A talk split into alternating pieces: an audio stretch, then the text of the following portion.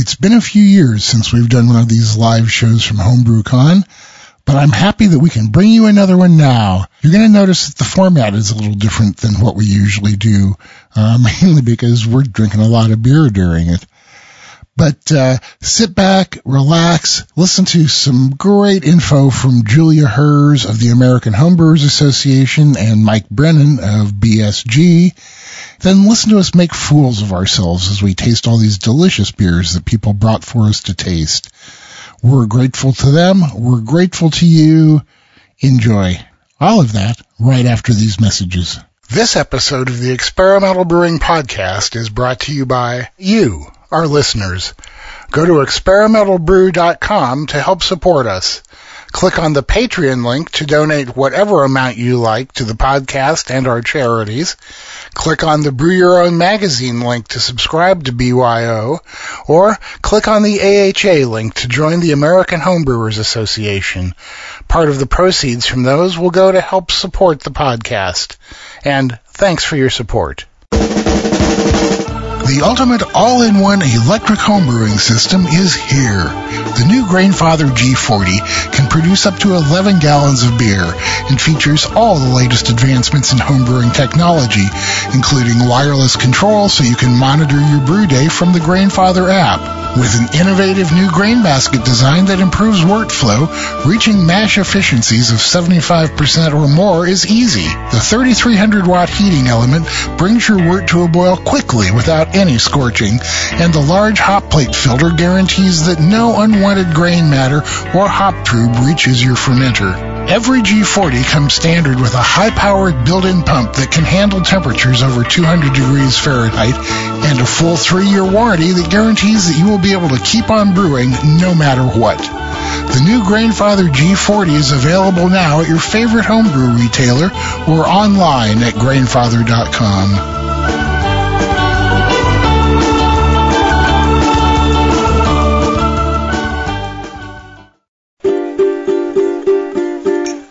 just about time. It's just about time. Don't you think it's about time? We talked about beer. So come on in. Uh, come on in.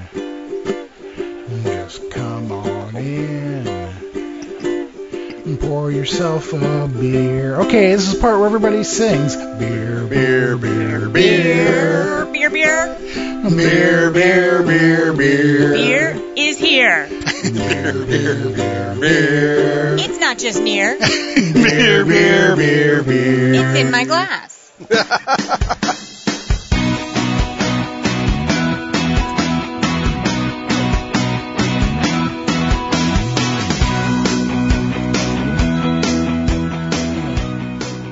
Hey, hey, beer fans! Welcome to Experimental Brewing with Denny and Drew, live from HomebrewCon 2023 in San Diego, California. We're glad to see you. We're glad for you to see us. Amen. We're going to do a bunch of stuff today that's off the wall. We're going to have guests. We're going to have beer tastings. We're going to have swag giveaways. So stand by ready to answer trivia questions. Awful trivia questions. Trivial trivia questions. Awful trivia questions. But before we do any of that, we're going to talk to the hostess of this whole party, Miss Julia Herz, the executive director of the American Homebrewers Association Thanks for being here. Thanks for doing all this. Denny and Drew, right back to you and everyone that's hovering around and listening. Thank you for making this happen. I'm excited. well, it's you know it's always such a fun party. It, it, it's a little different this year, and I, I'm digging that. Fermentation vacation, baby. well, I I like the outdoor activities and stuff. That's yeah. really really been fun. Well, and so far we've done what? We've had the competition's been competited, right? Everything's been judged. Yes. It's all it's all decided and now just in secret ballots stored in a sealed mayo jar on somebody's porch. If you're old enough to get that joke, go talk to your doctor. Uh, we've done pro night last night uh, out there on the flamingo lawn, and everybody's gearing up for what is always the the highlight, the club night. Club so, night tonight. That's a, there's a phrase. Club night tonight. Club night tonight. So, how many clubs have we got pouring tonight? Um, a little over 20, Wow. and they are from different areas of the country too, not just California. And it is in this beautiful courtyard area. San Diego brought us sun and fun. This weekend setting up, it was actually cloudy, Oh, yeah. so I think we're blessed. Yeah. And um, I I can't wait. Yeah, we've got great weather today. Yeah. Well, see, and I remember, I think it was the very first homebrew con that we did here at the Town and Country.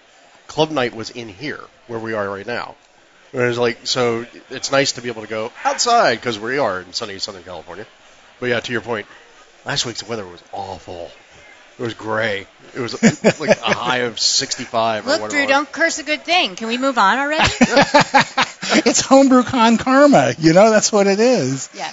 So I think that uh, we need to address the elephant in the room, Julia. Yeah. What? This guy here. I know. American Homebrewers Association Governing Committee Recognition Award 2023. Congratulations to Drew Beechum. Thank you. And then while we're at it, Governing Committee American Homebrewers Association Recognition Award 2022 winner Denny Conn. Yeah. Although uh, I, I've heard rumors that the order was decided to keep me from making fun of Denny. Well, you know. I think the point is, A, you two are a pair, and your bookends of such a great yin and yang, um, wonderful educational space, and to get that award is something that's very coveted. It was it was given to you both by your peers, Yeah. and your contributions are there's no words to uh, to really state it, and I'm I'm grateful for what you've all influenced me in, and I'm actually drinking my uh, Denny Kong beer Hey! from the BSG booth over there. You should certainly taste That's it. That's right. If you guys have not tried Denny Kong yet, go over there and get it. And I'm sorry, all you people out there in podcast land, you're out of luck. And tell me about it while I'm sipping it, Denny. Well, this was, uh, you know, we, we did our seminar yesterday on modern hopping techniques for West Coast IPA, and Which is a Drew. mouthful. Yeah, right. Drew wanted to have a beer that would demonstrate some of what we're talking about. So uh, he knows Kelsey McNair at North Park, so we got together with Kelsey. And through a uh, laborious and sometimes heated process, we hashed out a recipe. Believe it or not, I was kind of a jerk Wait, now about let's it. hover there for a moment, shall we? What was so contentious? What was heated? Where were the issues? Crystal malt was oh, the issue. okay. Sticking points there. Uh, I wanted a little bit in there. Drew and Kelsey said no. Hells yeah, Denny. I'm total fan. Don't listen to them. And did it did it end up in there? No, No. Oh well, it's great. You didn't eat it. we uh, they they ended up with some Vienna malt instead. That was Okay. that was the It's just, compromise. there's a big difference there. And, Oh, Yeah, yeah, yeah, yeah, yeah, yeah, yeah. But that's very much in the California vein, right? So that's what we do. Yeah. Uh, you know, a little Vienna, a little Munich, and so Kelsey and I pushed back, and we got our way. One of the interesting things about that beer is that there's an experimental product from YCH in there Okay. uh, called Trial 702. It's very a- catchy. yeah, right. It's a, it's a flowable product. Uh, you know, not kind of like a an extract, an oil, not exactly, but it uh, it's made from citra hops. And they, you know, that may be out in the commercial world in about a year, and then out for homebrewers not too long after that. But uh, super fun. Yeah, yeah, yeah. It was uh, playing with new toys. Yeah, and you know, I, as long as we're talking about this beer, I, I really should thank uh, our sponsors who provided all the ingredients. Uh, BSG provided all the malt for the beer. Uh, Yakima Chief Hops provided all the hops, and Wyeast provided the yeast. And thank you, thank you, sponsors. We couldn't do it without you. Yeah, it's always easier to get a beer made when you can say we have free ingredients. yeah, Kelsey McNair at North Park did a great job of putting it all together. So, Julia, what do we need to look forward to from the AHA in the next year? You know, one of the things we're going to be talking about the member gathering today. So I hope everyone comes to the member gathering at four o'clock. We'll be celebrating what's new, and um, some of what we already hopefully have our members aware of is things like Zymurgy Live, our events and education subcommittee with the governing committee members have rolled up their sleeves. AHA has a new webinar exclusive to AHA members on a monthly basis. Wow. Um, rolled out that in January. Charlie Papazian, Dr. Charlie Bamforth, Stan Hieronymus, Sarah Flora, Ashley Carter's coming up. We're going to be doing Zymurgy Live today at 3 p.m. over in the corner of the Social Expo with Justin Crossley of Brewing Network and Shauna Cremier, who's the governing committee member. So I love the fact that we have Zymurgy Live. We also have new things at this conference besides just fermentation vacation, where the sessions are starting later. Thank you. Yeah. Um, that was a niggle to my part. Like last year in Pittsburgh, I'm like, Can we, we're homebrewers. We have the power to not get up so early. so we've changed things this year where it is taking into account more of the attendees' uh, wishes and needs. And so we had a industry coalition meeting of two hours where uh, the stakeholders, 70 plus people, RSVP to talk about the future of homebrewing and how that group, as suppliers, as wholesalers, as beer educators, could really get at what's next of next in Right. homebrewing, and I'm love to talk about that. We did the boot camp for club officers for two hours on Wednesday night. That's a cool idea, and that's something brand new, isn't it? It- absolutely. Everything I'm mentioning is new, and the boot camp brought together 50 plus club leaders who, on the Wednesday night before, came in a day early, even some of them, to talk about how clubs, homebrew clubs, can help each other and how the leaders can give each other tips and tricks and make things a little better for those clubs that are all volunteer based and working hard. So, I mean, the, the list is we've started to kind of come back out of the phase where, you know, everything during COVID was like some things got paused. Some things in the world we all had to reassess, Right. um, but the AHA's got new things in the mix. I'm very excited. And, and that's that's really cool. That's what keeps it new and exciting. Yes. new and exciting keeps it new and exciting. Duh. Totally.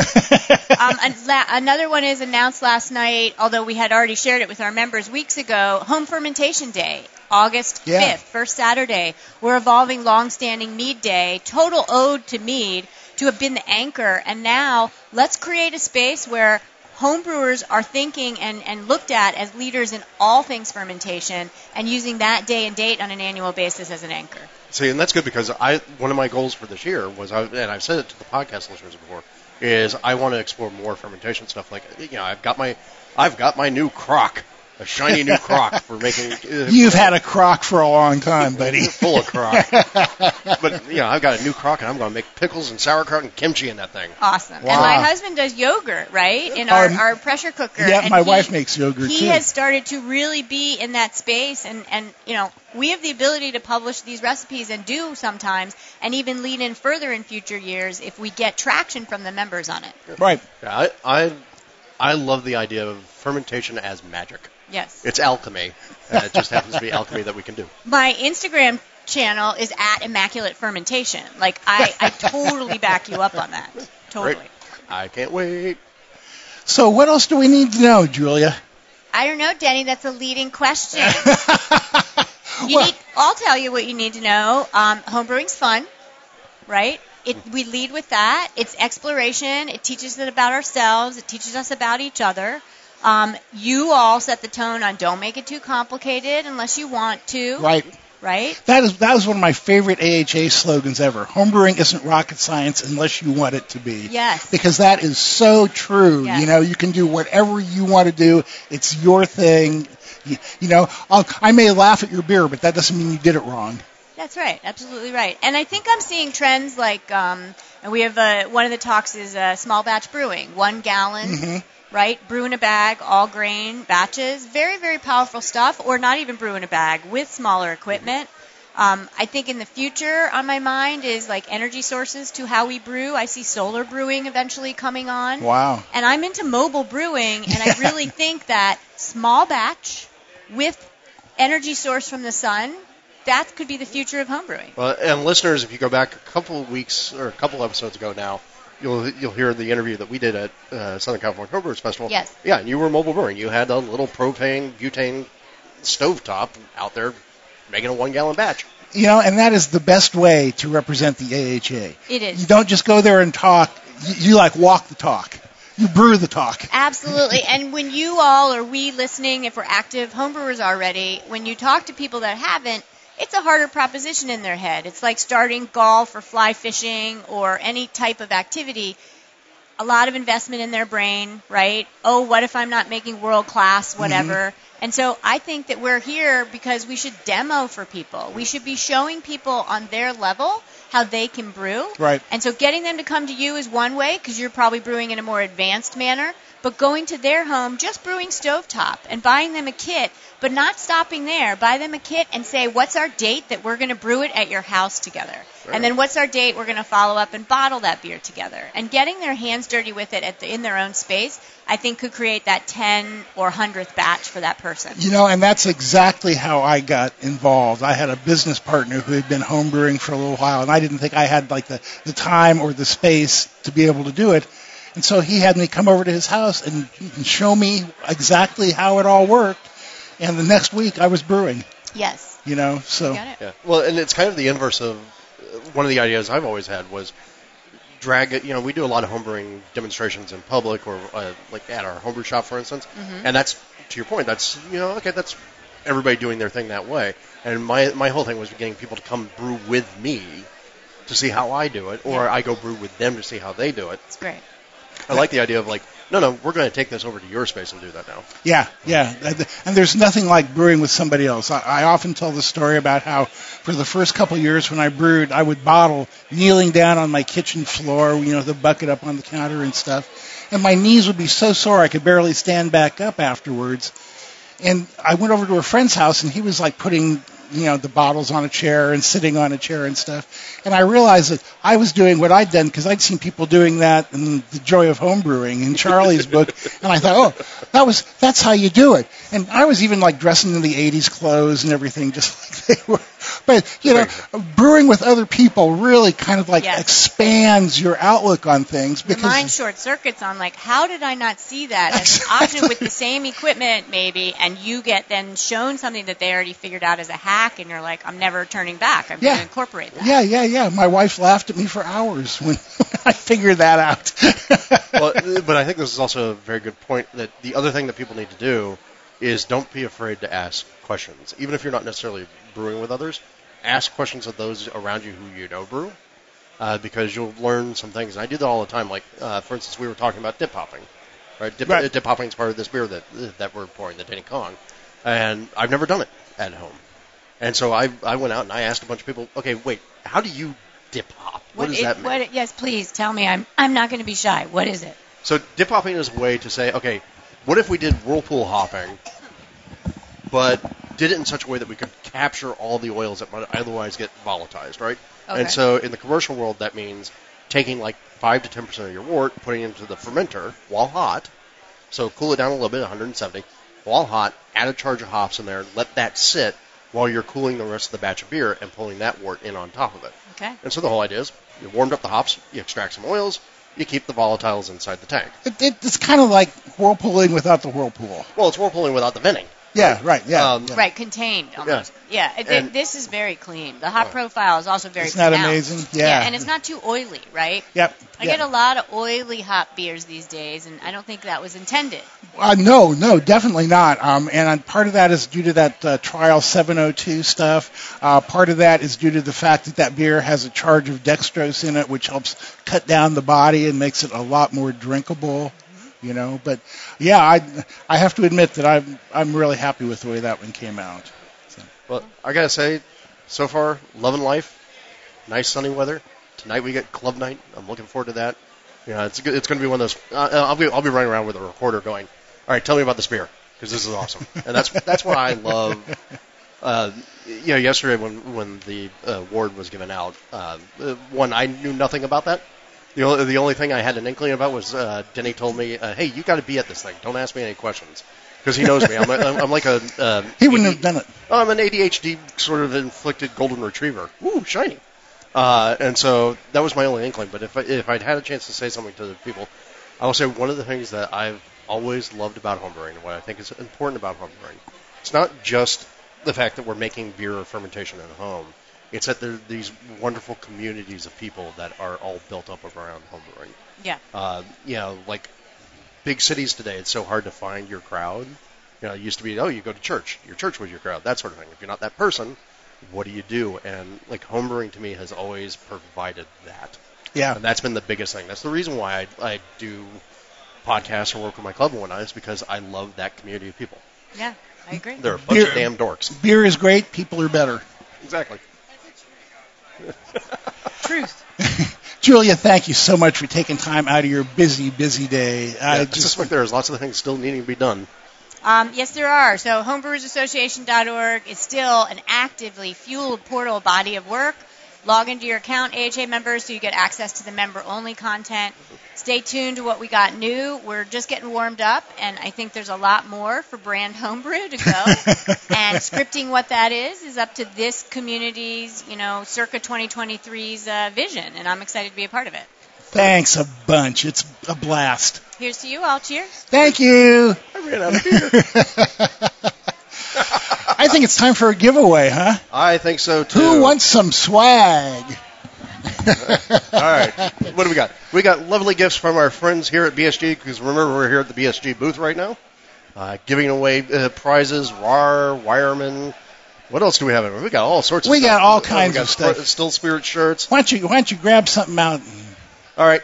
I've I've been seeing a lot of people picking at these out of the box and eyeing them. They're fantastically wonderful, colorful, stripy Weyermann socks because we all need new socks in our life, right? So, Denny, what, how are we doing this? Ask a question. You ask a question. Okay. Uh, first one to answer. What was the last beer you brewed?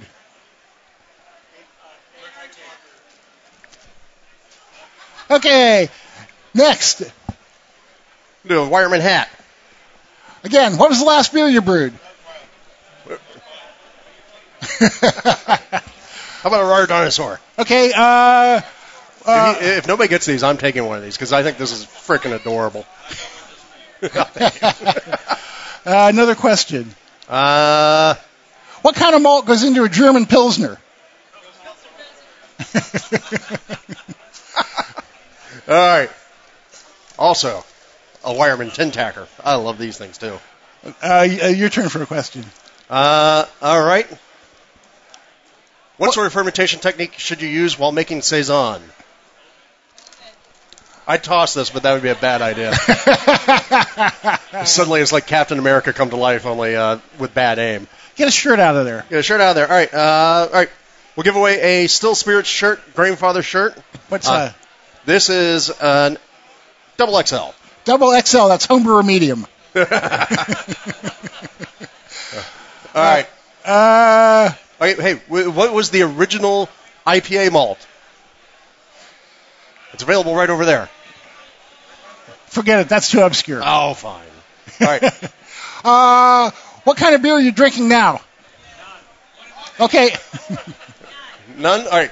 You already got a prize, right? Yeah. All right. Here. All right. And I think we- we'll get Mike here. Uh, Mike, why don't you come over and grab on a, on a mic, and we'll we'll do one last one here. Uh, let's go ahead and we'll Let do. Mike ask the question. Yeah. Let's. mi- Yeah, Mike, you ask a question. Uh, what's a good question to ask this crowd? Uh, Apparently, you have to keep it simple. simple. Huh? So, so, There you go. Hey everybody, how's that working? Yeah. There. Uh, good question. Uh, what is uh, the highest temperature for a beta mash? Jeez. Is that too much? Oh, come on. What day is this? That'll get you alpha, but 150, but that's okay. Uh, how about? Wait, wait, uh, we, said we had a Friday. oh, There we go. I got one more good one. Okay. All right. I have in my hand the Piwo Grodziskie, which is a what kind of malt do we use for this? We've got smoked first, yeah. So this is 100% oak smoked malt. This is Weyermann, which is why you have all the cool Weyermann signs around. Yeah. Yeah, uh, I, I have to say, I'm, I'm digging the collection of ingredients that we get to have here. Because So, it's yum.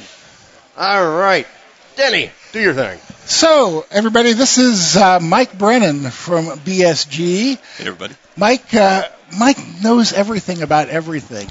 Besides, Not at all. He, he knows where all the bodies are buried. yeah. Besides uh, being a, a brilliant uh, product manager for uh, BSG, Mike is a long time homebrewer and a BJCP judge uh, of impeccable taste. Makes me uh, embarrassed to even say that I've done it. Um, but so, what do we have to look forward to in terms of products coming down the pike? You know, this year has been uh, a lot of fun with product development. Uh, BSG is is actually part of a much larger entity. Obviously, you know, Rahr Malting, which all our malts over here. We also bring in malts from all over the world, especially obviously we have Weyermann here today. We bring in malts from uh, you know various parts of Europe, Simpsons, Crisp, Malting Company of Ireland. Uh, but one of our subsidiaries is Bevie, and which is who has all the cool toys over here to the left of you, uh, Denny. Yeah. So you know, obviously the Still Spirits line for home, dis- you know, small batch distillation. Check your lo- local laws, and also uh, brewing equipment. You know, we've had our quintessential G30. That line has expanded to the G, you know, G70. Now we have the G40. But with Well, those, and, and also the, the G30 continues to be modified, right? There's a new malt pipe to it, and Yeah, actually, the one that we have here is the new version three. And if you have an old one, you can actually retrofit all the new components on. There's not many new things on there, but we have a new perforated mash basket. Uh, we got rid of the hard reset button that's on the bottom. Right. Um, well, you can't get to it when you have 45 pounds of very hot liquid in there. Uh, so that, it's that soft always kind of a little awkward. It's a little scary, yeah. So as that's upgraded, we continue to do that. So yeah, that was new. Uh, a lot, you know, we got to talk a little bit on that, you know, the sketchy side of home distill or small batch distillation. Uh, we've had the air still in market for years. We probably sold 25,000 plus of those into the Wow. U.S. market over the years. And uh, just this uh, last about in March, we released the new Air Still Pro, which is the one uh, right to your All right. and what it is, it's it's called a reflux still. So traditional distillation, like a dome, is called a pot distillation. It means that it's, you can get one distillation that's really nice for doing lower proof, like you know you want to do a brandy base or something like that. You want to do something brown. Yeah, and when you want to go higher proof, so if you want to get a a, great, a neutral spirit, a uh, a base for gin, the reflux still has that capability, and it's air cooled. It's not water cooled, so you're not running through a ton of water. You SoCal guys know that that's a, a very expensive commodity now. Yeah, when, when I talked to Aaron about that that gizmo, he, he was like, "Yeah, it's air cooled." I was like, "Good." It's very cool, and it's also automated. Um, it has some nice design elements, like there's a, a little collector jar on the side that takes about 25 milliliters. It collects those first runnings, what we call the heads. Those are the parts, that, the kind of nasty things you don't want. So it actually automatically collects those, closes the valve, and then gives you the good stuff, the hearts. And it's Wow. automatically controlled. It's set and forget. It's the e- it's the easiest way you can ever get in if you want to experiment with making distilled water or perfume, Essential or oils, essential oils, hop yeah. oils. uh, hop oils, which you know it's a great way to upcycle uh, old beer. Um, you know, bad wine. uh, yeah, uh, again, fuel alcohol. yeah. Yeah, there's lots of uses. And the final thing to talk about for products, I'm a big fan of having glycol. It's cool. It's fun. It's very Yeah. expensive to get into, right? The Right. barrier to entry to glycol is, can be some big bucks. We've had the four-channel glycol chiller for several years. It's great. It's big. Yeah. It's eleven hundred and fifty dollars uh, uh, map price. It's a lot. And how many people? I mean, this is the crowd where, yeah, we might have people who have four ferments going at all times. Oh, not all Uh, time. right, but you know, freely going. It's just it's big, it's bulky, it's whatever. Yeah. So we just released, and actually the shows its uh, premiere starting it is the GC2, the two-channel glycol chiller. It's much smaller.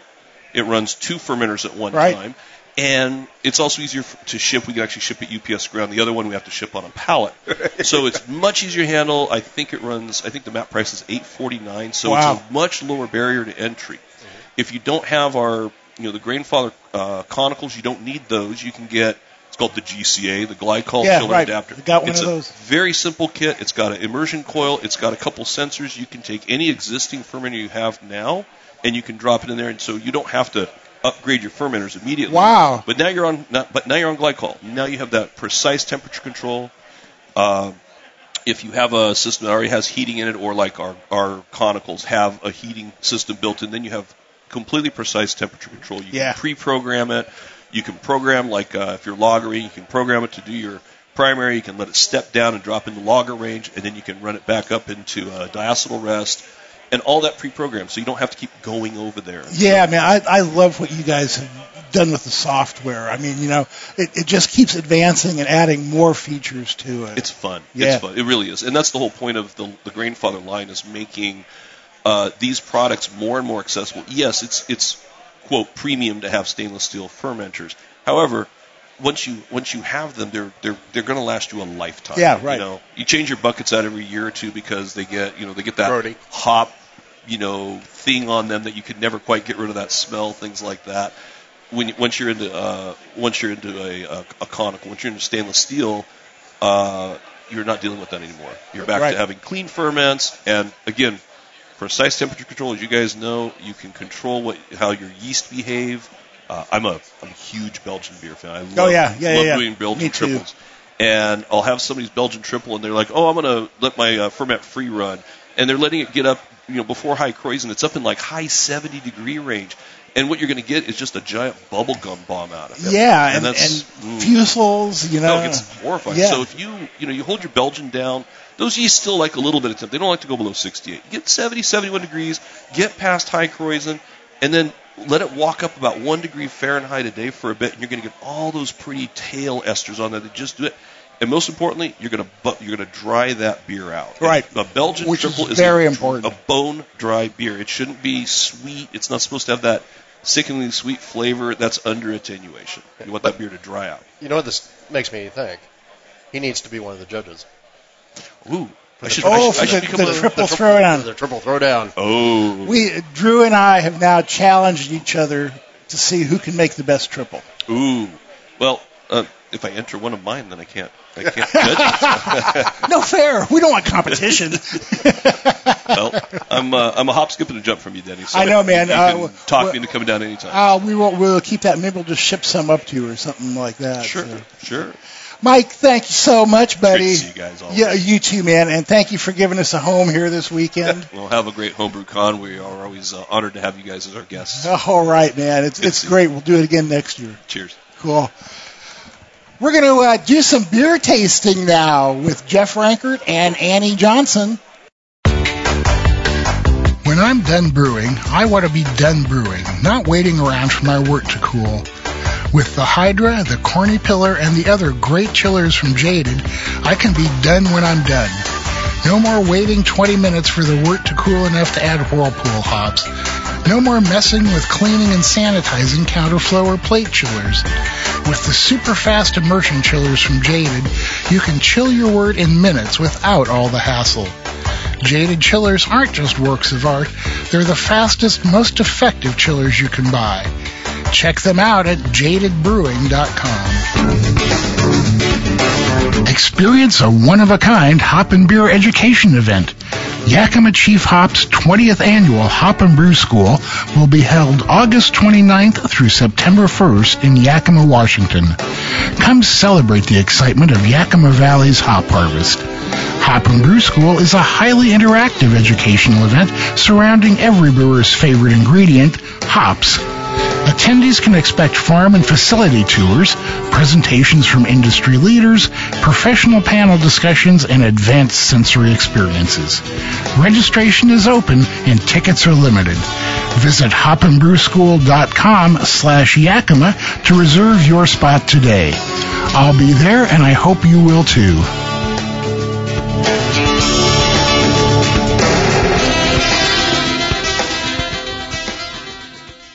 And now we get to the portion of the show where we drink. Yes, yes. I don't allow myself to drink before we do this because then I always forget the name of the podcast. Yeah, because we have we have a series of tastings coming up here, so we'll, we'll, we're going to have to make this quick. Right. So a little backstory here. Uh, Jeff Rankert is an old friend, and I don't mean old like that.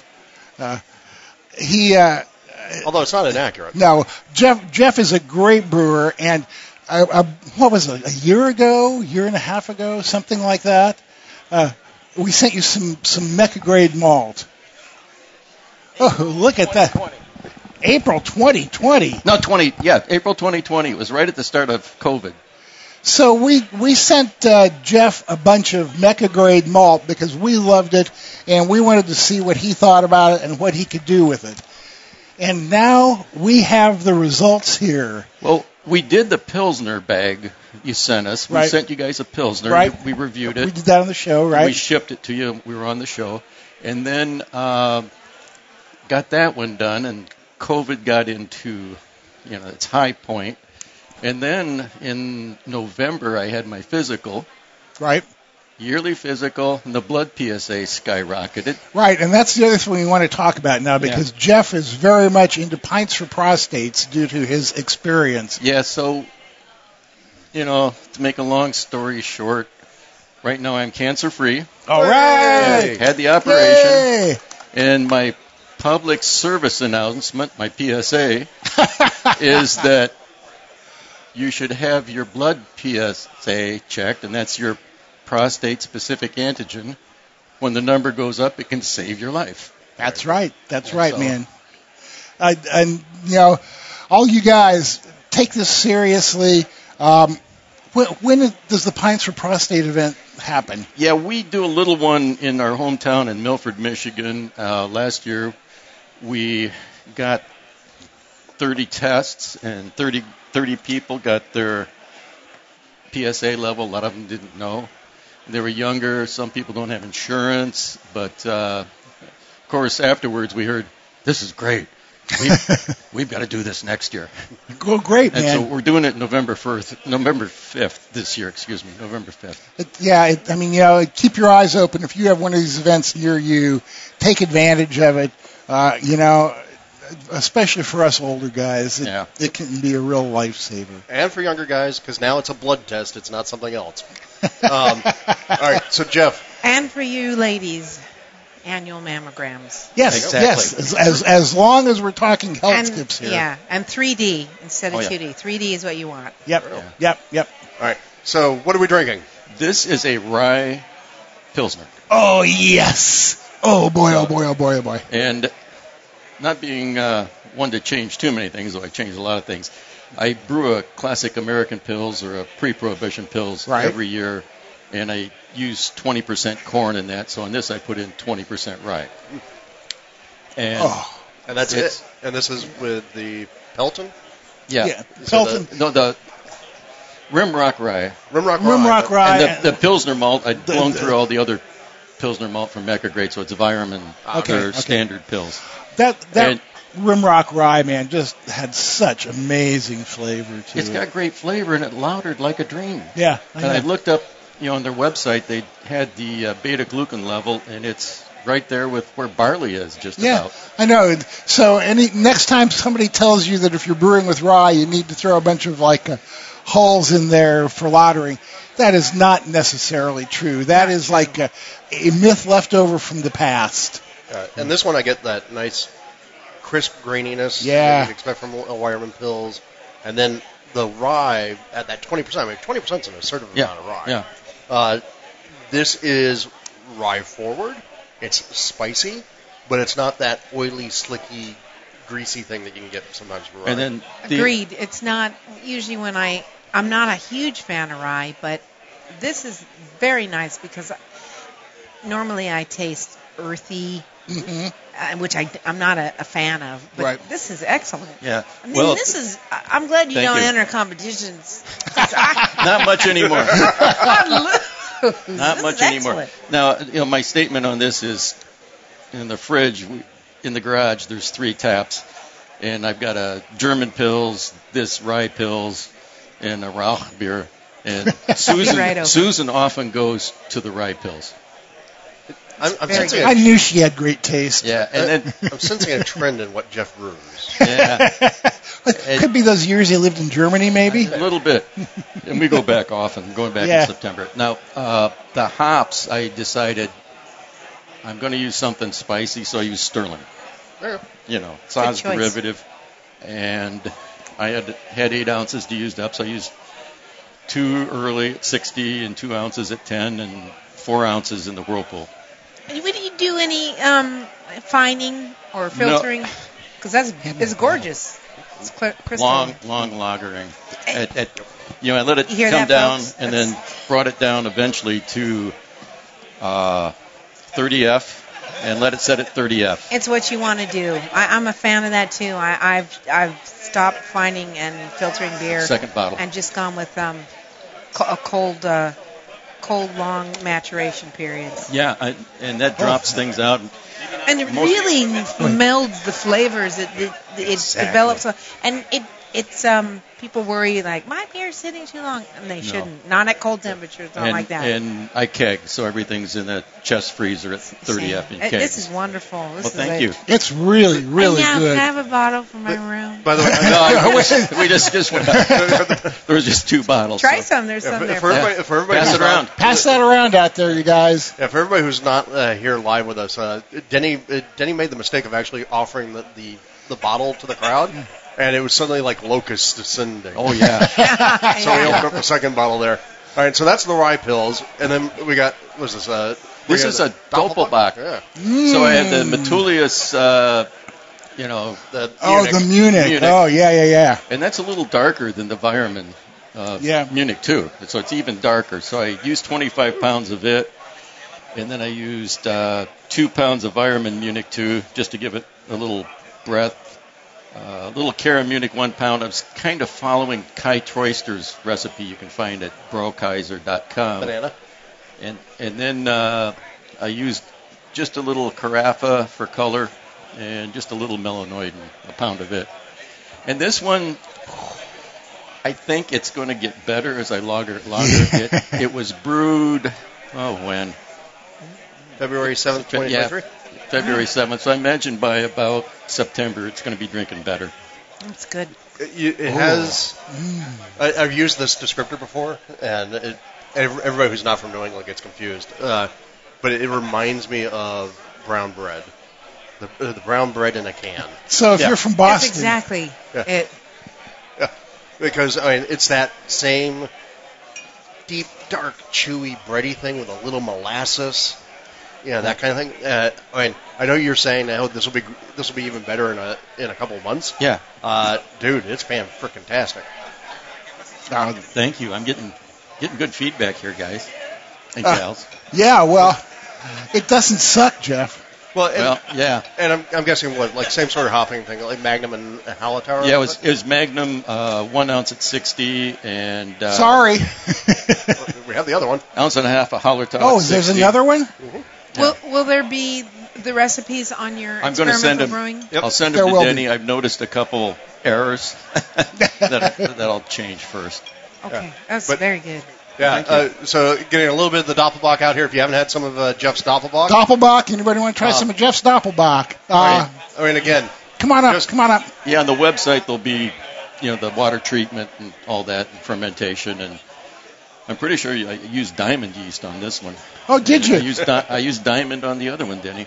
there you go. It's a nice crisp yeast. Yeah. So I mean, to me again, you got Oh. just, just enough hop in here. Like, I, Yeah. my taste, I, would I got a little bit like, more well, left Scotch more hop, but that's because I'm a dummy. Well, and And but God, no, that brown bread character is just Boy. yeah, that's Wow. delicious. Wow. get back to Germany often, like I said, and didn't get many Doppelbocks last October. We're going back in September. Probably won't find any, but you know, had plenty of just regular bocks that were, as they call, Bayerisch Anstich, Oh, where they throw the barrel on the table and tap it. And you know, some of those were very, very bready and all. That's like getting in touch with history, isn't it? And then you know we went to Schlenkerla when they had the Urbock release that day. Oh. It was packed out in the the beer garden area, and they had just stacks of barrels, and they would just you know bring it out, throw it on the table, and there's one guy at, at each barrel just pouring. He just never shut it off, and then go out and then somebody take your money. I like a system like that. Yeah. Man, Jeff, you did a great job on these Well, thank you. beers. They are so good. And I- Fantastic. and I had a bag of the pale ale malt, and I love that. And that uh, full pint malt is excellent. And I blew through that during during during COVID and all. Yeah, And right. The first was you'll like this, Denny. It was the pale ale malt and Michigan Chinook. Oh, We- We crushed that in 2020, sitting on the front porch. wow, I'll that bet. disappeared. And Yeah. then the second batch I made with that was, you know, the pale ale malt, the Pelton, Right. whatever it was. And to cut to the chase, I used Zappa hops all the way through. Oh, yeah? It was there was this phenolic flavor. It was just too wild. Uh, and I thought it was me, but then the Hudacheks made something with multi-head, and they get fresh yeast, and they had the same flavor with multi-head. So I think it's The Zappa hops. Zap- Zappa would be good to use with other hops, kind of as a compliment, but not not the star of the show. Not, not alone. This and this, we drank one keg, and the second keg kissed the drain. Well, I will say, just as a reminder, pints for prostates. Get your, yeah, get your get your levels checked or mammograms, 3D. Uh, make sure you're taking care of yourself, folks. Uh, the other thing is also these were all made with Mecca Grade malt, and as we know, right now, what's happening with Mecca Grade is Mecca Grade is gone. Yeah, uh, they're, they're gone, one, one of our completely gone? Oregon Yeah, craft maltsters. We just lost the Washington. yeah, it's Skag, Skag left. Yeah, uh, there pro- there have been like probably four or five craft maltsters in the Northwest Oh, yeah. closing down in the last year. Support your local craft maltster too. If, if there's any left, yeah. My lo- local brewer's thinking about doing a, a rye beer, and he's asking me. He said, "If you get any, and there seems to be some of the Rimrock rye still in the pipeline. Yeah, I, I, I bet you if you contacted Mecca Grade, they'd have some around. You could Yeah, get a hold whoever of. distributes them, and it's like, you know, Yeah, Nate yeah. was going to look into it, but I haven't seen Nate Yeah. in a little, you know, It- a week. Is it? I I just want to ask if the, we cannot get it anymore. Um, you got a second choice, third, or we'll just put that off in the future. I'll, I'll have to put that off in the future and Yeah. try something else. More Yeah. experimentation More is ex- required. I love that. Right. Well, Jeff, thank you so much, man, for bringing these delicious beers all the way from Michigan to San Diego. Annie, hugs. Okay, guys. And, and thank you to Annie for offering additional commentary. Annie, why don't you stick around and taste some of Graciani's beers too? And I'll send you the, the Send- files, send, the us- recipes. We'll send us the recipes. Yep. We'll put the recipes on our website. You guys can make versions of these for yourself. Yeah. Well, So- thanks, guys. Thank you, Jeff. I feel my obligations fulfilled. You're right. Now you can just enjoy the rest. Yeah. the lightning of the soul as, Yeah, the, right. as the promise goes away into the wind. Okay, now it's time for more beer tasting. Come on over, Graciani. But, and, Oh. and we also have Colin too. Oh, Colin. Oh, jeez. I told you there's a lot of tastings. That's right. Uh, why don't you give us a little sip and then pass it around? Then, all right, I'm going to have a quick sip, and then I have a talk. I'm giving. Oh, you're having a talk. I I know. Poor souls. I brought pillows. actually, here I'll do this. You sit down, and then we'll have people come up and. All right, Colin, get your get your headset on. You can tell people who you are, what you've brought us, what we're tasting, and then we got Graciana. We Yep. got uh, we got Lori And Tyler, Gary. uh, and Lori and Tyler. Yep. We have a full slate. All right, Colin, say hi. Hi, Who are you? my name is Colin Stacy. I'm with the Tucson Homebrew Club, and the beer we have open here is my interpretation of a Belgian IPA. There we go. All right, what uh, what makes this a Belgian IPA, and what makes you happy about it? Um, I've done a few iterations of this recipe. I think the most Belgian part of it is um, for this batch, I use the Wyeast 3522, the Belgian Ardennes, um, and I tried to pick hops that kind of would pair well with that and kind of keep the similar type of spice profile. And I played with it a few times, and what I ended up going with. Um, Cascade, Sot, Styrian Goldings, Willamette at kind of various times, um, including dry hop. If anybody then- wants some Belgian IPA, uh, Annie's got the bottle right now. and then the one that, you know, I think my favorite iteration of this, and then I retried it for this one, was uh, Cryo Mosaic as part of the dry hop. And I think that really kind of lent it the pop that I liked in it. Uh, that's uh, that's where we're getting that little diesel thing in the back end. well, no, I mean that's. Uh, I'm not saying that is bad thing. I'm saying that's that. That's mosaic, right? Mosaic always gives you just a tiny little touch of that, that diesel. and, and what yeast did you use for this? You this? said the Ardennes, right? Oh, yeah. great. Okay, great. That's So- my favorite for Belgian IPA. right. also. That's the, Yeah. the Achouffe yeast. Yep, uh, exactly.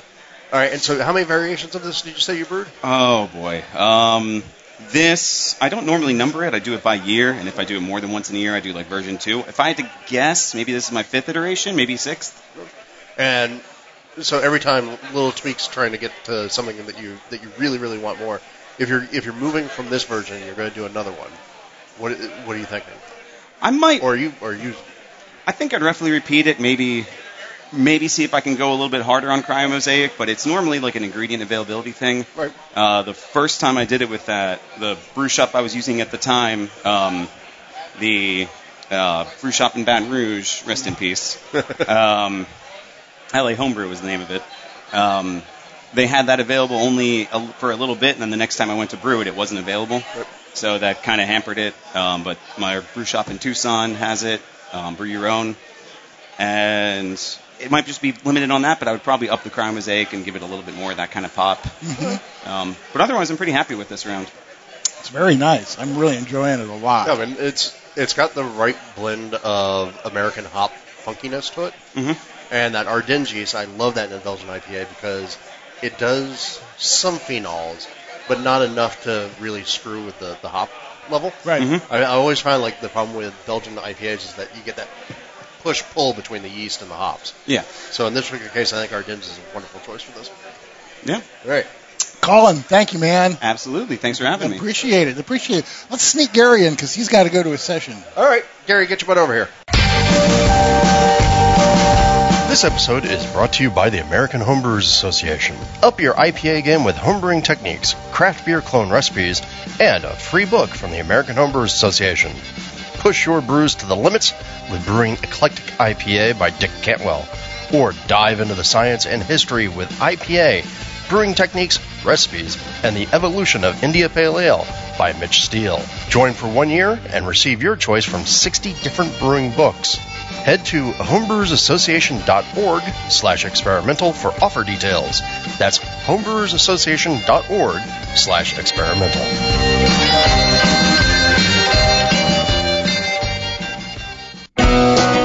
This spring, Wyeast is featuring two yeast strains that have revolutionized craft brewing 1056 American Ale and 1318 London Ale 3.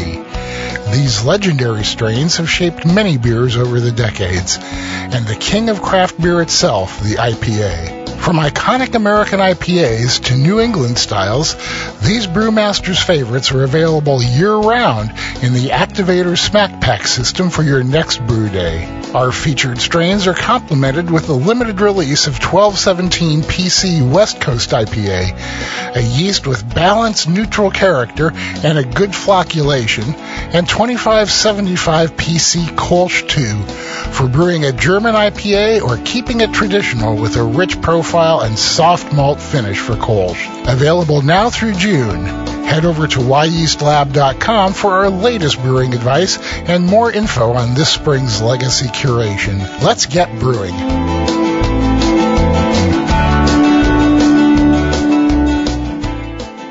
And always remember, to thank the people that bring you beer. yeah, important really. rule in life. Because then they'll bring you more. Mr. Gary Glass. That's right.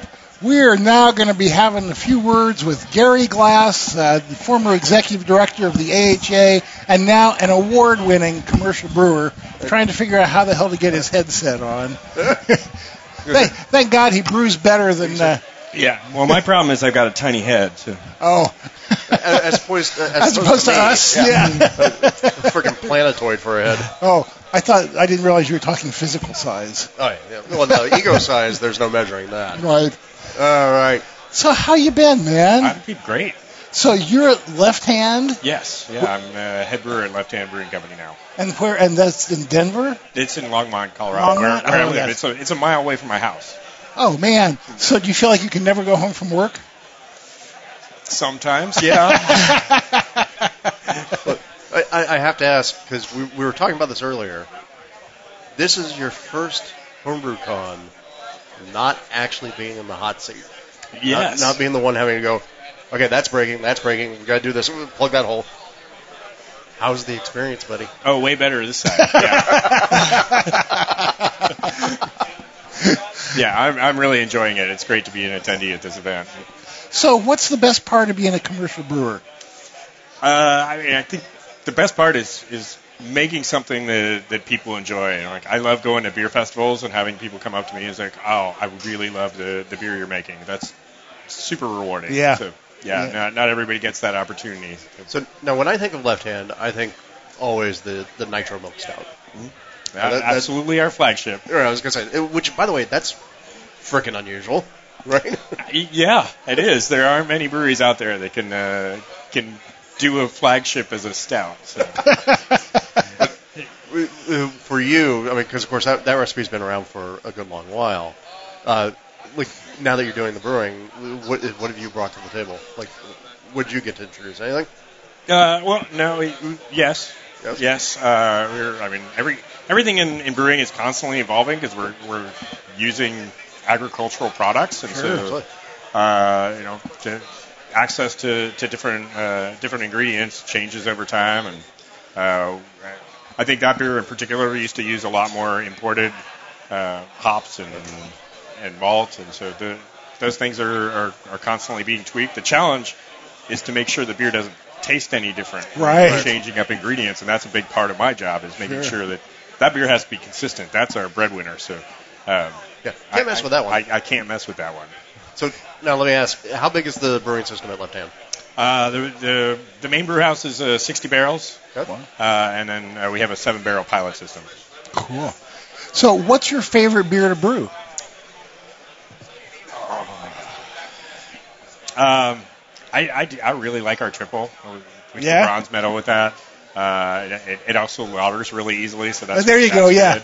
Um, I honestly don't get to brew very much anymore, other than our, on our pilot system. Um, just don't really have eight hours to be standing on the brew deck anymore, which I, I miss Yeah, I'll bet, tremendously. man. Yeah. But so let me ask, do you still go home to the basement brewery? I do, yeah, All right. yeah. I don't. I, I'll admit I don't homebrew as often as I used to, but I still homebrew because I mean we just. Wow. I love the beers we make, but there's a lot of things that we don't make that I want to drink. So Well, and especially if you don't actually get a chance to brew at work, you know, you, you kind of get your, your brewing fix in your basement. yeah, yeah. I do, I do get plenty of free beer though, so that that is detrimental to my uh, incentive to brew. This is true. So, do you have a beer in your mind uh, that you would like to have Left Hand start brewing? yeah, my my saison recipe, which was actually the it's my favorite recipe. It's the the beer that I've brewed the most. Uh, much of it thanks to Drew. Uh, that, that that recipe has evolved over time, but yeah, a, a lot of input uh, that I've gotten from from Drew over the years. Uh, and there was when I uh, when, whenever we go through the the certification process for for brewers, it takes about you know five to six months for a brewer to go from getting hired to being a fully certified brewer. At that point, you then get to make your own recipe and brew it on the pilot system. And so, Wow, cool. I don't know if I'll ever get a chance to brew this recipe on a on a on this kind of scale and have people buy my beer. Uh, so I, I had to go with that recipe, and so I, I, I always bring it up, but um, But they haven't let you do it yet. If, if we could get more people buying saison commercially, I'd be a happy camper. yeah, I mean, I think I think the big problem is that it's a it, saison is a French word, and people get it. Americans are afraid of anything French. Oh, Yeah, well. yeah, pe- people miss my emphatic Well, gesture. Yeah, I, I mean, a big part of that is just pronunciation. I, I, mo- most French I have no idea how to pronounce, so I, I, Oh, I can kind of relate. And so if you don't know how to pronounce it, like, are you really going to order it at a bar? Like, What, what you need to do then is put a pronunciation guide on the beer menu. I'll, I'll have that saison. They, yeah, really. Well, all right. What else we need to get from Gary? a handshake because we've already had hugs. It's, it's so sir. so good Yeah. to see Oh, you, great to see you guys. I'm, I'm, I'm really happy. so good to be here. But and like I said, it's also it's an amazing change of pace to see you walking around the festival. or, Yeah, this whole experience with a carefree smile and, and not a kind of a, a half-buried, constant look of panic.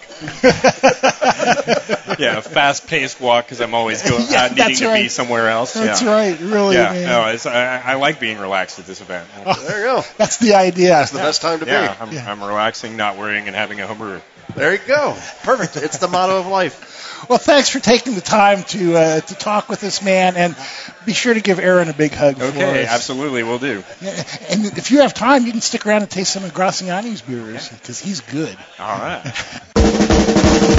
The next generation of countertop home distillation systems is here. The all-new Air Still Pro from Still Spirits is a revolutionary still that will look right at home alongside your everyday kitchen appliances. This small batch 2-in-1 distillation system operates in either pot still or reflex mode and allows you to craft high quality light and dark spirits at home. No hoses, no complicated assembly, just plug and play. The Air Still Pro column cools itself with a built-in high-powered fan. The Still Spirits Air Still Pro is available now at your favorite homebrew retailer. Learn more about the Air Still Pro at stillspirits.com or check them out on Instagram, Facebook, or YouTube.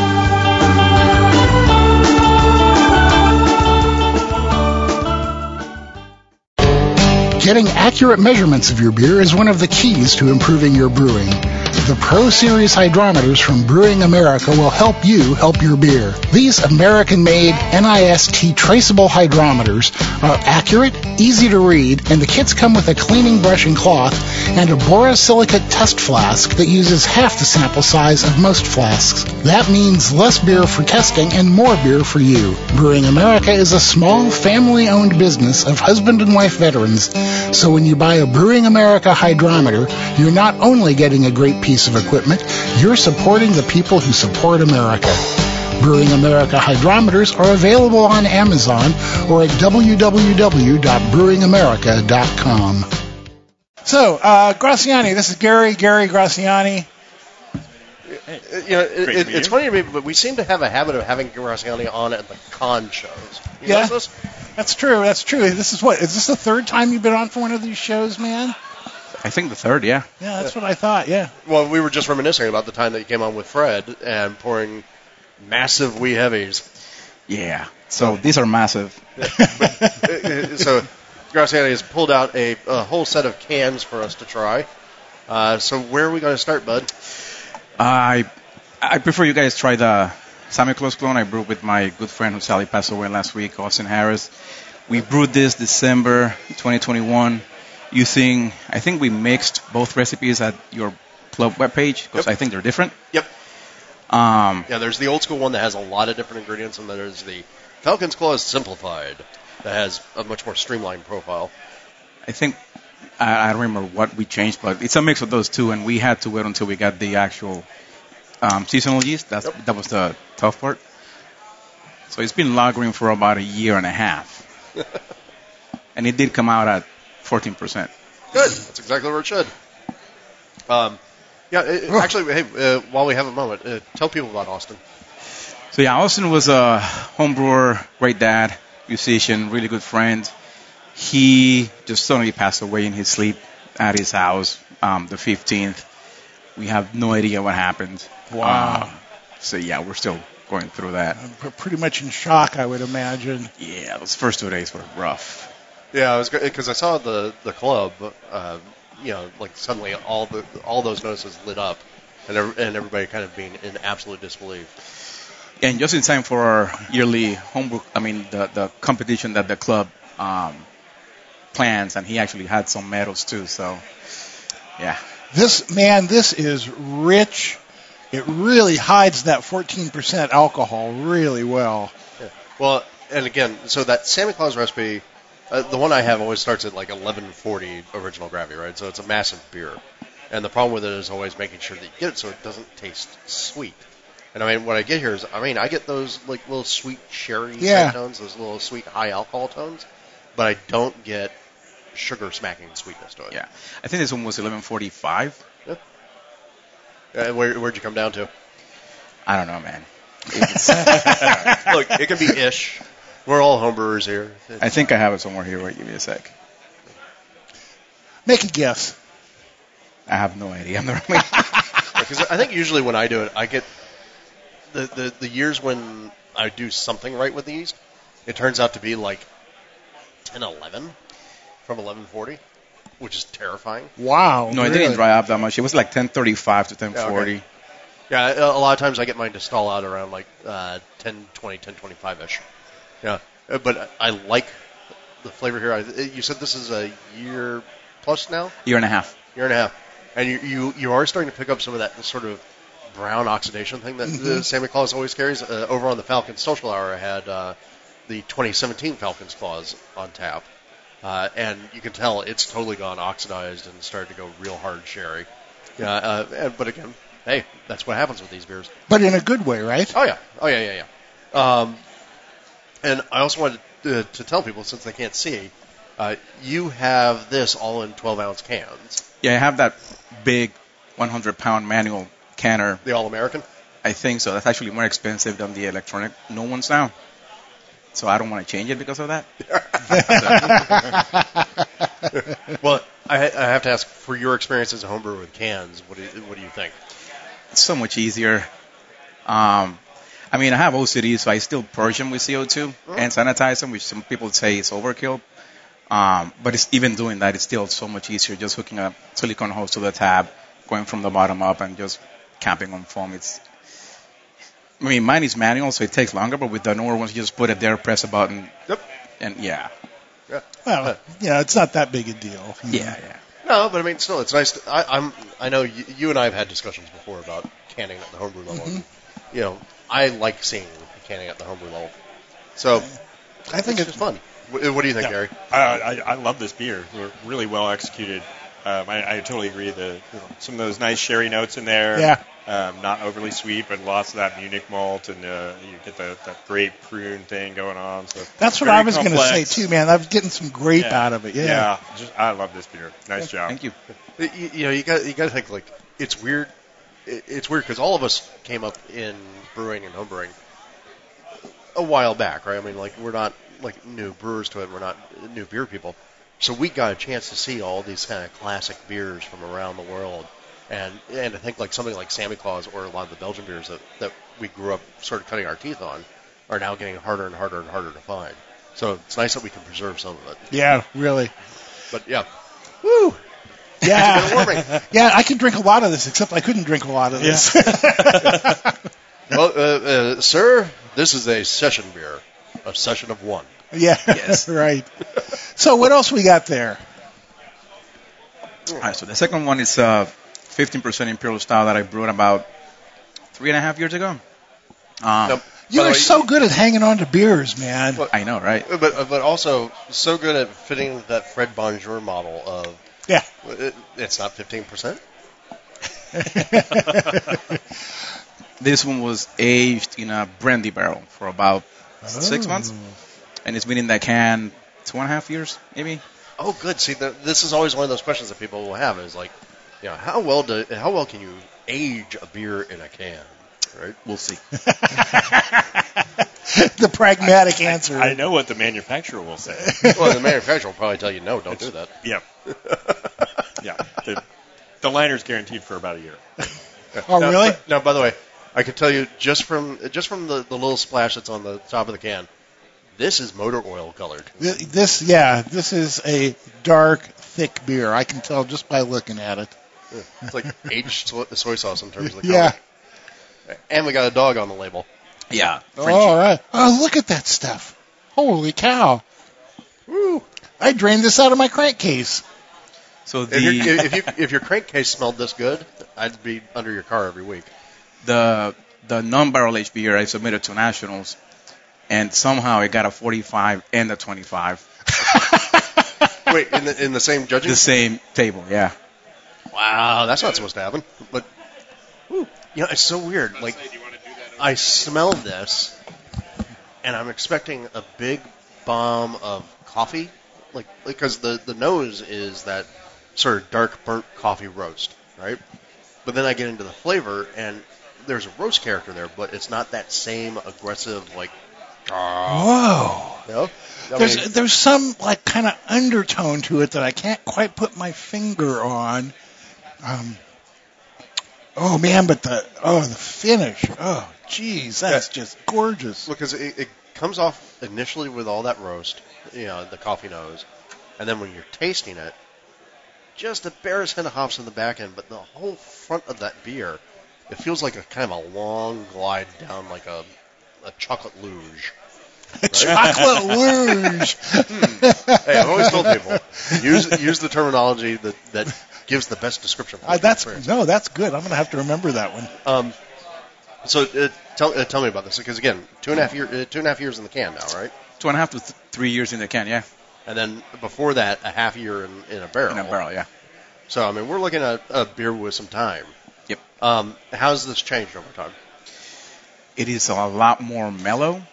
Um, like you said, the chocolate notes are more pronounced now for sure. But um, I haven't had one in maybe six months, so I'm, I'm like I think I have like two more cans at home. So So how long do you think you're gonna let them sit? until the next share, maybe. Mm-hmm.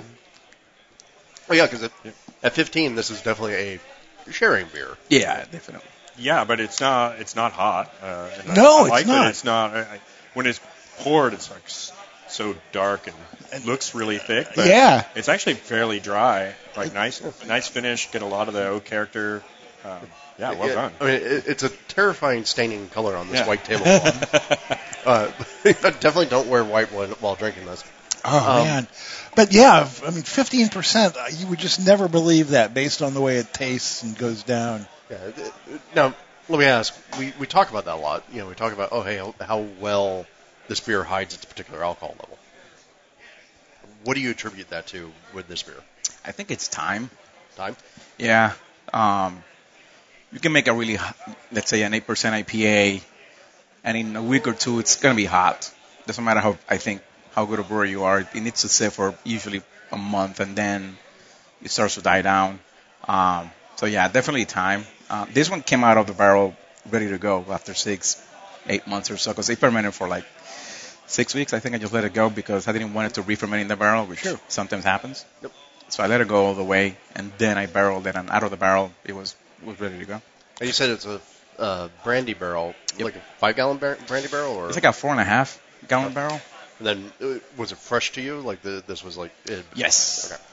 And so remembering that, okay, a smaller barrel like that, you get more contact, you get faster aging time, all that sort of stuff. So yeah, it makes sense. Like six six months would be like, yep, poof, out. Um, right. Gary, any other thoughts? Yeah, no, I would second what you just said. Like the the smaller the barrel, uh, the you do have to be much more cautious. So you think about barrel aging like for years. Well, not with the smaller barrels because that contact, the, the surface area is so much Oh, higher. sure. Uh, But- and the oxygen, yeah. the oxygen ingress is higher. And yeah, you got to be careful. Yeah, and, and br- uh, brandy barrels in particular are kind of challenging. Sometimes you get some some interesting weird off notes, but this is really clean, and I get a lot of actual oak, not, not Yeah. just the brandy. Right. But, yeah. No, and Really- I, I really think nice. I think it's that oak that contributes to the the drier kind of finish to it that keeps it from coming across too sweet, you know. But man, that finish, woohoo! Oh yeah. Well, and the place actually, surprisingly, where I get the alcohol in this, get around my gums. I get a little, I get a little burn around the gum line. And it's like, oh, yeah, okay, this has got booze in it. Drew Burning Gums Beechum. That, that's that's if I was a uh, blues harpist. oh, that would be great. All right, so we're going to go from big and massive and chewy to something a little smaller, right? Yeah, session session pale ale 5.7 ABV. Session pale. ale. And and Graciani brought this because he's heard Drew and I expressing our opinions about thiols, and he wanted to show us that it works. So hopefully it's not oxidized. well, I mean, I think the, the the biggest point that we always make about thiols is not that that we don't believe they work. It's just that it's a real damn trick to get them to work. That's what I mean, They're yeah. So they're so aggressively over the top, right? So with this pale ale, how did you do the whole thiolizing? All right, so this one has Saaz in the mash because, according to some podcasts, Yep. that's the one that has the most precursors to thiols. Yep. No bittering at all. And then Phantasm, Cryopop in the Whirlpool, Heliogazer yeast, and no dry hop. Okay. So what's interesting, uh, like right off the bat, like pulling it to my nose, it's that mango and guava and passion fruit, right? But it's not the like my experience with the the thiolized beers, and we said this yesterday in the talk is usually you crack open the can, you pour yourself a, a bit, and you can hold it at arm's length and or getting hit in the face with a mango. This one, it's much more restrained. Yep.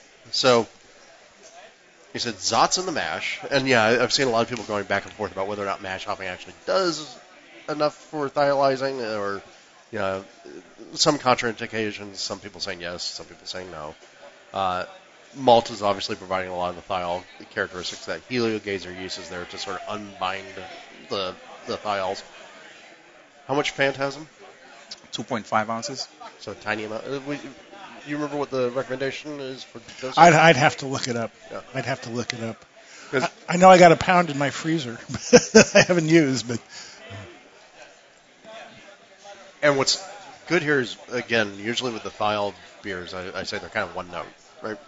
But here you've got enough structural bitterness in the back of it yeah, that it feels like a complete beer, even though it's it still is this mango passion fruit forward aroma thing. Could also be the mix. I mean, Cryopop is a mix of Yep. several hops. I Lot- think. yeah, Oh, right. Well, cr- and remember, Cryopop, that's the the Yakima Chiefs version of like, no, no, we want to target a very specific set of oils, as opposed to like a sort of an aroma descriptor. They're like, no, we want these specific oils. And, and Yeah, hops. right. So it's it's much more like weirdly driven, right? Yeah, Like, yeah. More by an equation. Uh, so yeah, I think the Cryopop is definitely helping here. I You know, and, and I, I'm going to tell you, man, most thiolized beers have just kind of left me flat, and I think I like this one better than any of the other ones I've had. Nice. Yeah. Thank you. well, because this one feels like a complete beer.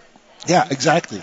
Gary, let's hear from Yeah, um, I love the nose on this. So yeah, like you said, the mango and the passion fruit and the and guava, get those. But I also get like an orange peel uh, aroma that I that I think adds a adds, adds a nice note. Um, it's interesting to me. I get a lot more on the nose than on uh, on the palate. So I'm not sure what would drive that, but uh, yeah, it's very very enjoyable. Yeah. I just love the nose on It it. is. So It is. It, it, it's not a one note beer, and and it's got a, a complex enough flavor. You know that as it goes down, I find myself going, ooh, ooh, there's some of that and some of that. You know, um, and it's it's not over the top, which is what I generally find about people trying to make thiolized beers, is that they just overdo it to the point where it's not really enjoyable. Well, it- And this is this is in context, which seems to be a mark of most of the beers you brew. You Yeah. know. I mean, the problem is like the the typical American brewing profile is sort of if a little is good, more is better, Well, that's the American way. right? and and so and, and I think with thiols, it is actually really important to have sort of a restrained hand on it. Don't stomp on the gas. You're Yeah, the first time I made one, I dry hopped it, and it defeated the purpose. It was Right, Right. Yeah. Well, and that's what we were yesterday in the talk. That was that was brought up, where uh, it, I can't remember where it was, but they said the the beers that had been done with the thiolized strains, it was the ones that, with the, that had the dry hop in it that were less preferred than the ones that had no dry hop, uh, which I thought was interesting. And also says to me, okay, great. If you're going to play with thiols, focus on that for the aroma, but then make sure you have something in the back to kind of round out the beer, right? So you said Helio Gazer yeast, and this is a relatively brand new recipe for you, right? And by yeah, the way, first time I made it. Yeah. by the way, not oxidized, so you, No. you, su- you succeeded there. Uh, and for people who can't see this, obviously because you're not here, it is hazy, Yep. uh, but not hazy with the grittiness and the mouthfeel that you don't like. No, it's not gritty. There is a touch of astringency in the finish, but you know that's going to happen with with all that stuff. But uh, it's it's not objectionable. It's it's simply there. You know. And there's good bitterness, which is Yeah, sort of my objection. that's right. For for no uh, for no bittering hops, it's really nicely balanced, man. so if you're going to redo this beer, what are you going to do? I would probably make it a 6.5 ABV pale ale. Pull it up. Yeah, maybe Yeah, add a little wait, bit of hold- body. Wait, hold on, hold on. When did 6.5 become a pale ale? I was just gonna say. We're homebrewers, man. We can call it whatever. You're talking to a guy that makes 14 and 15 percent beers, Drew. I know, but like, I mean, like for me, you say pale ale, I'm thinking like five five. You know, like that's like sort of the, the mid ground. Uh, yeah, it's the the whole. Actually, I think the limit BJCP is 6.2. I Yeah, think. I know. I still don't agree with that. Nor do I. and no matter what you do, if you're a professional brewer, you're just going to call it an IPA because that's all. I know because buy. that's all I was going to say, man. If it's not an IPA, then people don't want it anyway. well, so. that's that's the reason why I keep telling people we need to generate a new classification of beers. Uh, interestingly, potable ales. hey, that's pretty good. Yeah. Um, but so Graciani, a, a, a little bit bigger. Anything else? That would be it. That'd be it. But you sort of do the same sort of technique with the no bittering hops and just the Yeah, yeah. Because I mean, the I'm not even sure if I will do it again, but um, you want to taste the thiols, so Yeah. and then like going through five gallons of this is gonna be tough. Um, so I'm gonna enter a whole bunch of.